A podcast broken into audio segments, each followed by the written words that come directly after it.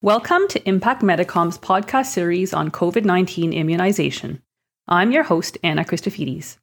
In this episode, we discuss the pharmacist's role in immunization against COVID nineteen and how we can better protect our most vulnerable populations. Our guest on today's episode is Ajit Johal, who is a clinical instructor for the University of British Columbia Faculty of Pharmaceutical Sciences program. Ajit has been providing immunizations and clinical education since two thousand twelve. In two thousand eighteen, he started an organization called Immunize dot i o with a mission statement of taking our best shot at immunizing the world. Through Immunize dot i o, he has worked with numerous organizations and communities to address vaccine hesitancy and improve access to vaccinations. Hope you enjoy it.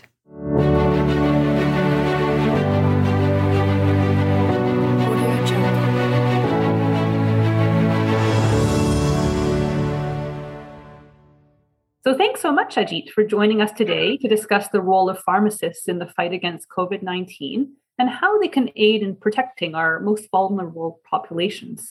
So to start, I wanted to ask, what has been the role of pharmacists in vaccine delivery, and how have you seen this role evolve during the pandemic? Well, first and foremost, thank you, Anna, for, for having me. I think it's just a wonderful way to, to educate and to get information across, especially in a time where good quality information is is hard to find. So I'm I'm definitely happy to be here and talk about the role of pharmacists in the COVID nineteen pandemic. So the first thing I want to say is pharmacists have really stepped up to provide uh, access to, to vaccinations for their communities um, across Canada and the United States. I mean, I'm a Canadian-based pharmacist based in British Columbia. And the interesting thing is we go back in the timeline, and when the pandemic first hit in, in March in twenty, of twenty twenty, and there was lockdowns and uncertainty, and we weren't really sure what we were dealing with, pharmacists and pharmacies stayed open. Uh, we remained uh, providing in-person care, and it was just such a, a logical choice to have pharmacists really play a huge role in uh, providing COVID nineteen vaccinations. So initially, when the vaccines rolled out, especially here in, in Canada, it was such a new vaccine. And, and I, I say it in a way that's to not to take away that safety and effectiveness, because they're, you know, they're incredibly safe and effective vaccinations, uh, the, the mRNA vaccines and the viral vector vaccines. But the challenge often comes with rolling it out and tracking. And anytime you have a new vaccine product, it typically uh, would benefit from public health oversight. So that's how it started here. Is the first initial doses, and there was limited supply, as you can imagine. So the first few months of the pandemic and the, when the vaccine became available, it was really run through public health, and, and pharmacies were not providing doses, but pharmacists were being uh, contracted by public health. So we were working alongside public health nurses, physicians to administer these, uh, these vaccines uh, right when they first became available. So that was really valuable, I think, for, for myself and my colleagues to be able to handle these vaccines, educate patients, go through the consent process, uh, provide aftercare, monitoring, education. And as we needed to deliver more vaccinations, then community pharmacies became uh, hubs to improve access. And that, that really helps, you know, looking at what a successful mass vaccination campaign is. And perhaps this is the, the biggest vaccination campaign in, in the world's history, is, is a mixed model works really well. So having these mass sites are really good. And in B C, pharmacies started to come up as pilot sites. So I have a family-owned pharmacy practice. Uh, we have three sites that were provided vaccinations, two of which were part of the first fifty pilot sites to do some of the mRNA vaccines in August. Keeping in mind, we were able to do the AstraZeneca vaccine in the spring of twenty twenty-one, which was a really valuable tool because those vaccines didn't need that type of storage, uh, preparation, stability. Uh, they were like your traditional vaccines in terms of fridge stability. And I think these vaccines, uh, specifically the uh, the ChAdOx uh, AstraZeneca vaccine um, and the Johnson and Johnson vaccine, which didn't quite make its way to Canada, but the AstraZeneca vaccine provided an excellent opportunity to get people vaccinated sooner and get them protected. So I think um, that was a really valuable learning exercise for, for pharmacists doing the AstraZeneca vaccine. And then eventually we began to handle the mRNA vaccines by Pfizer and Moderna, while still doing some AstraZeneca vaccines as well. And it was interesting when we started the uptake had hit sort of a, a quote unquote plateau. And then we saw an uptake, and, and that came in the form of mandates. So in an ideal world, you wouldn't need a mandate. People would do the right thing, mainly for themselves and for others. Uh, however, that wasn't the case. Uh, we weren't hitting the, the sort of the, the percent vaccinated needed to reach herd immunity. So we had to uh, introduce some mandates in, in the provinces. So as soon as that became available in B C, the vaccine passport, then we saw an uptake of immunizations. But what I found really interesting is when we canvassed individuals about why they waited so long for vaccination or had that conversation, not all of them were, you know, sort of motivated by mandates. It was a lot of it had to do with access, technology, uh, comfortability, uh, where they felt safe and comfortable getting a vaccine. A lot of them felt comfortable at their community pharmacy, which again illustrates the role of pharmacists as vaccination providers. So that was sort of the first and second doses. Then we ran into the next sort of cohort of patients, which was third doses for immunocompromised patients. So these individuals, unfortunately, and we'll get into this later into the show, but they don't get as good of a response with two doses. So a third dose was provided as per the N A C I guidelines after their second dose. And we had that cohort come through in about November and December. And then January was booster. So again, additional doses for additional protection, specifically Omicron, which changed the game. Not necessarily, a lot of people think it's more contagious, but it has a bit of an immune escape. And by elevating your neutralizing antibodies and having additional doses of a vaccine, uh, you kind of help mitigate uh, that immune escape, which could contribute to uh, mild, moderate illness. So that was a huge cohort of individuals that pharmacists um, had to vaccinate. And we're continuing to do so uh, at this current time, uh, providing uh, booster doses to uh, eligible members of the population. I've personally been involved in the vaccination campaign. So I've been a frontline immunizer right from the beginning, and I've played a big role in raising awareness. So I've done a lot of media on the importance of completing the series, so getting your second dose of vaccination. I also uh, did a spot on, uh, on, on national news about mixing and matching. So for those who got the first dose of the, the ChAdOx AstraZeneca, the viral vector vaccine, should they go with the same one or should they mix it with an mRNA vaccine? And ultimately, you know, that was really up to patient preference. I, I really came across and said, they're both excellent options. They'll both, one acts as a prime, the other acts as a boost. They'll improve your vaccine response. Um, but really, ideally, it's just personal preference. Some people prefer to keep it the same because of tolerability. Some people may want to mix for a potential uh, increase uh, in antibody response, but both of them um, have very good protection against our main endpoint, which is severe disease and hospitalization. That's great. Thank you so much, Ajit. I had a question about, you know, what is the usual response to COVID nineteen vaccination just in the general population? This is a, a very interesting question because an immune response has a number of, of layers. And ultimately, because our knowledge of disease and vaccination is so novel, we really haven't established what we call true correlates of protection. But that being said, we do have real-world data that show that two doses of an mRNA COVID nineteen vaccination is about ninety percent effective in immunocompetent people. And really, the number we look at is, is severe disease hospitalization. And that number holds, and it's most likely due to what we call the memory B cell response. So anytime your body encounters a virus or an infection, uh, immediately what it does is it starts getting into your, your nose and upper airways and starts replicating. And as it's replicating, it's basically a race between viral replication and your body's ability to, to manufacture antibodies and, uh, and suppress it. So that could come as, you know, neutralizing antibodies.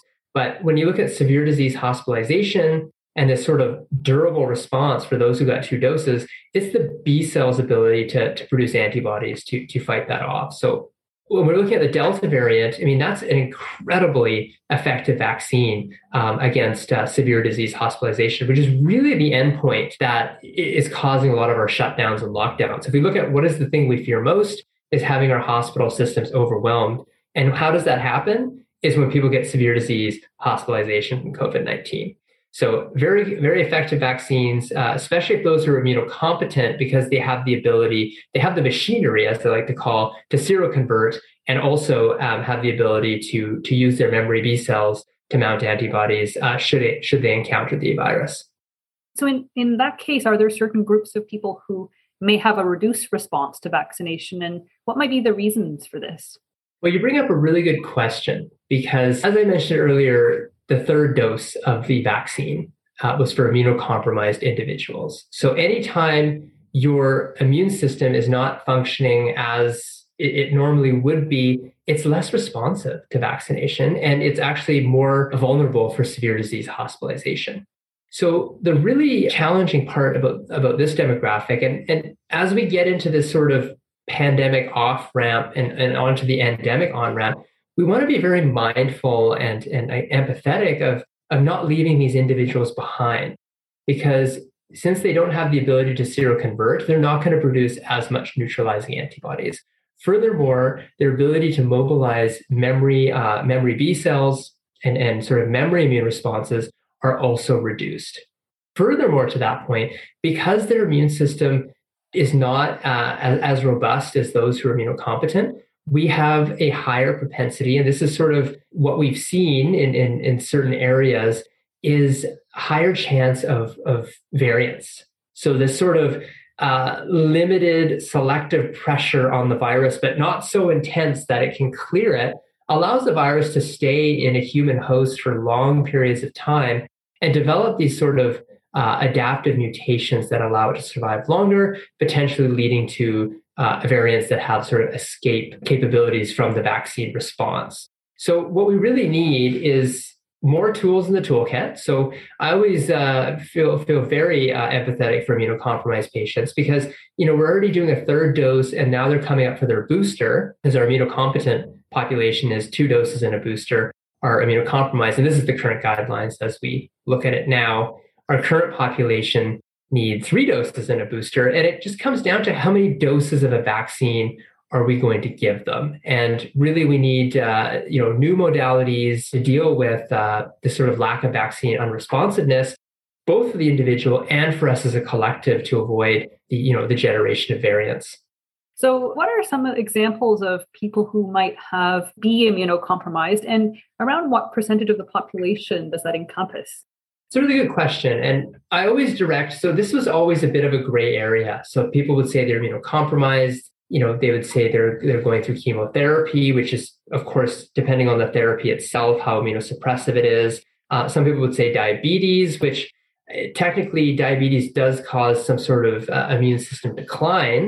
But what is the true definition of immunocompromised? And I think we got a really good look at that when the National Advisory Committee on Immunizations and our local health authorities defined who exactly is in this category. So it's really those on immunosuppressant therapies. So those with solid organ transplant, taking anti-rejection drugs, uh, chronic inflammatory diseases. So those taking biologics, those with congenital or acquired immunodeficiency. And from the pharmacy side, the immunosuppressant therapy is something we can see right away. Cancer patients on chemotherapy, so active chemotherapy, blood malignancies, kidney disease.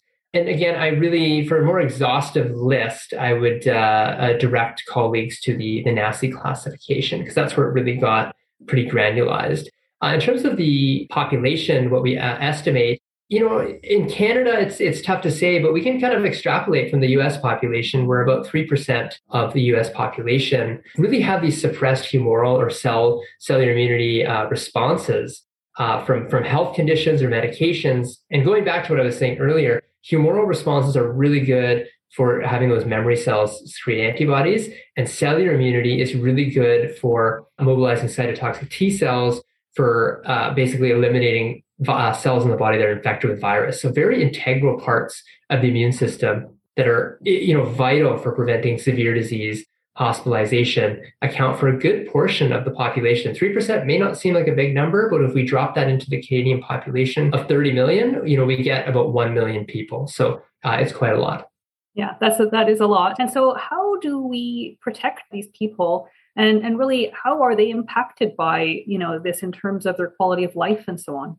It's a huge impact on their on their quality of life. I think that uh, the one thing is a lot of us uh, who have the privilege of being uh, immunocompetent and being vaccinated are very frustrated with restrictions, uh, very frustrated with the way life has changed in the pandemic. But imagine if, you know, it's one thing to not be able to do stuff because you can't, but it's another when, you know, you're afraid to do so. And, you know, I, again, I really feel for these, for, for my immunocompromised patients, because they're very dependent on population immunity. You know, they, they can't mount as good of an immune response.